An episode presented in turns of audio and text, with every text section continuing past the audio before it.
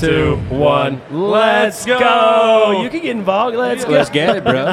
Hop in, man. Dylan Danos. Dylan Danos, welcome to the PBE podcast, man. This is Skips, the Matt, the, the, the legend, Derry Skips, as we call him, as he's finishing up his master's. You're a young professional. How did you get into it, man? You're doing mudlogging for Toledo. Out of where? Well, Out of uh, Midland, yeah, I'm in dude. Midland. I was uh, actually born into it. I'm fourth generation oil field. Dang, You dude. know, and, What'd your uh, old man do? Uh, he owns Toledo Mud Logging. They started back in 2002. I was eight, and uh, I've been in the business ever since. I guess No shit. Okay, so you're out there catching samples. You're running business. that's what I was doing. I was actually catching samples and bartending my way through college, yeah, man. and uh, then I got the sales gig about two and a half years. I've worked every every division of it really. Yeah. You know, I really miss the welding and fab side. You Oh, know, I bet, I I, used to have a big wildlings beard, and, but uh, bet, no, it's a fun gig, sweet gig actually. Yeah. Do you know much about the PBE, man? Have you heard of it? Any- Listen to these shows or anything? I haven't. Come on, I haven't. man. I know. I, I, I, I've seen it on LinkedIn, Yeah. but you know, I haven't really had time. you Come know? on. All right. What do you, from your perspective of the mudlogging side, dude? What's uh, what's going on with the operators, man? The big one, the big operators that are doing these horizontal wells. These uh, every, every, what's happening in the the business of mudlogging? Is it going up, down? Is it more important, less important? What are we what are we doing in general? Well, I guess that opinion really varies from operator to operator, you know, and uh, we're seeing a lot of more technology such as mass spec coming in. Yeah. I, I really think that's where the future is heading for mud logging is Mass mud spec. logging with mass spec. Yeah. You know? Yeah, it's an interesting concept, the whole And mass it- spec thing. the whole mud logging has just been a real big seesaw. You know, it's going up, going down. and Yeah. Some people favor it more, and some people don't. You Yeah. No, that's interesting, man. And how many basins have you worked? Just most of the Permian? Um, we've worked. I mean, coast to coast mud logging. We've been in the Powder, the Utica. And your Um, dad's dad and your dad's dad, they were all a mud. They were all no, my great grandfather was actually a derrick man on uh, a rig that disappeared in South Louisiana. They drilled into a salt dome, and the whole rig just disappeared. Whoa. you know, sunk in. What? Absolutely. Wooden I'm, I'm derricks. I hoping, mean, you got to you're- think I'm hoping your great grandfather wasn't on that rig. When Absolutely, disappeared. man. Uh, this was the 30s. What? You know, so, so what happened? Oh, you know, just I guess the time and the time of it. I, I know my great grandmother used to speak about it. You know, those old Oh, air engines on location. And What? The? absolutely. So how many crazy things have happened in your in your uh, your bouts with uh, with mudlogging and stuff? Crazy events? Craziest thing was probably when I was working offshore. Okay. I actually dude. worked offshore on some skid units out of Buras, Venice, Louisiana, and uh, we went from 15 units of gas to 1,500. Rig took a kick, off leveled.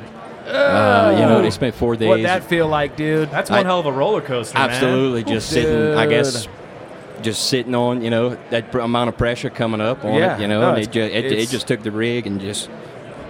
Did you get thrown across like the room? No, uh, they did smack us in the uh, mudlogging shack with the directional tool though. So they, you know, Oh shit! man. absolutely. Wow, But- dude. And they, they they weren't expecting it. There was no. No, ex- they weren't. They weren't. I uh, I actually looked at a e-log and looked at a rat sand that was coming up and called the driller, called the company man, and at least one of them listened to me.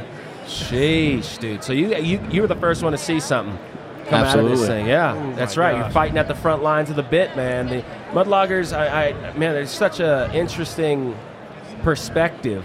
Yeah. If, certainly when you're a geolo- geoscientist, geologist, and you're really trying to figure out this lithology and this basement deposit, basin deposit, right? And uh, you could be working wells. We got all kinds of friends that are mudloggers, man, and there's, there's so much complexity amongst them that it's just insane. It takes a certain type of person that's going to go there from you know the beginning and stay on that location till the Oh, yeah. end. Yeah. You know, Oh yeah, and do it right. I mean, that's that's another thing. You know, those are long ass hours that you guys Yeah. are working, catching samples, and just Right. especially right now when people are just blowing and going. Right, they're just trying to get to TD as fast as possible so they can get the frac. absolutely catching 30 footers, doing 520 foot an hour, just Dude. getting Dude. it. Five twenty an hour. Get get your step meter on, man. Get. Absolutely. A couple I, miles I guess that's the reason I could actually fit in 36s instead of 38s these days, you know.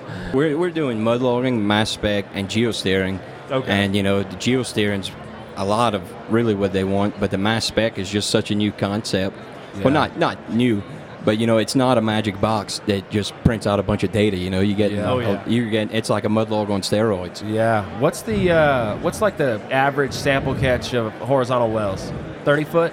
Uh, depends from geologist to geologist. You know, if you're if he's you're going in a sweet section that they really want, they'll go five footers, ten footers. Yeah. You know, and then, but primarily thirty footers. Yeah.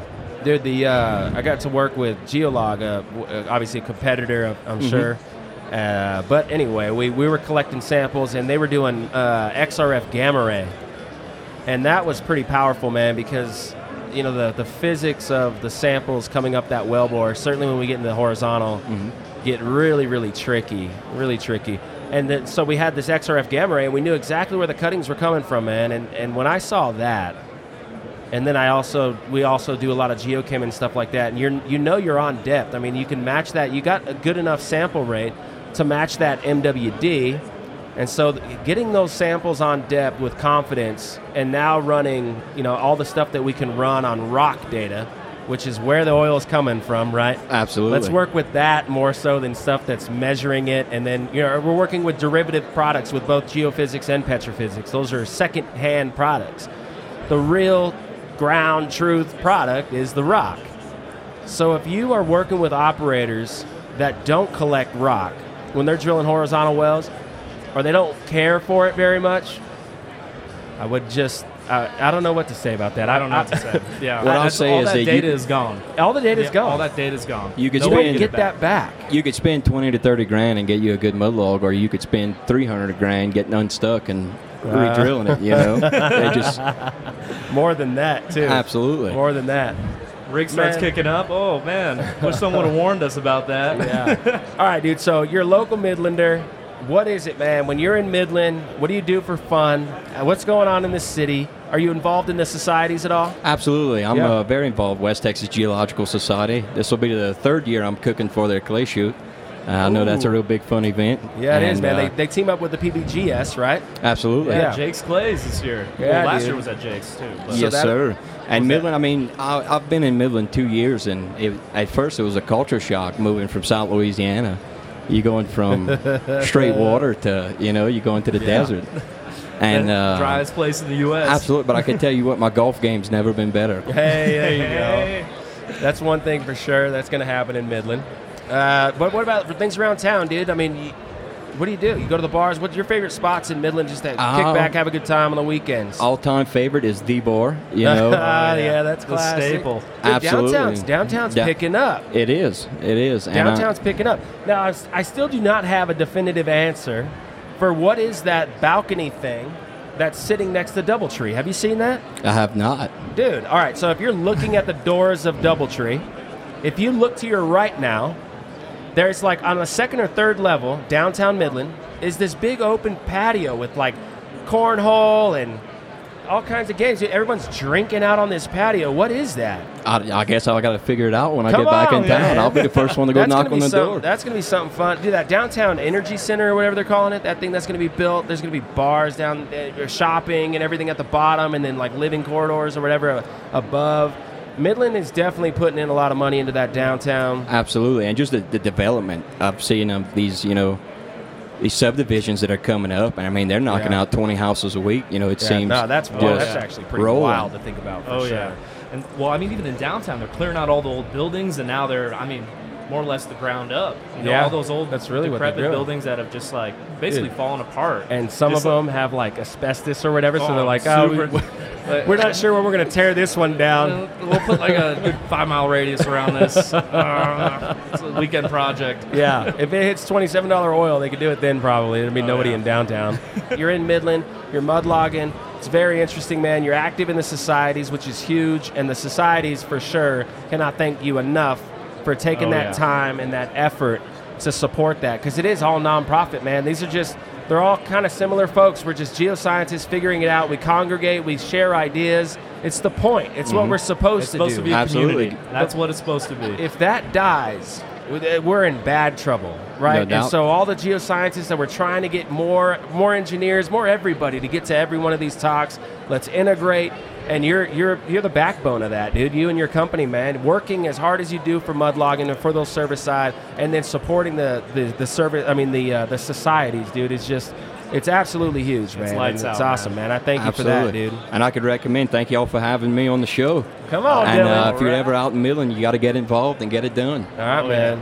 Hell yeah. We out. Yeah.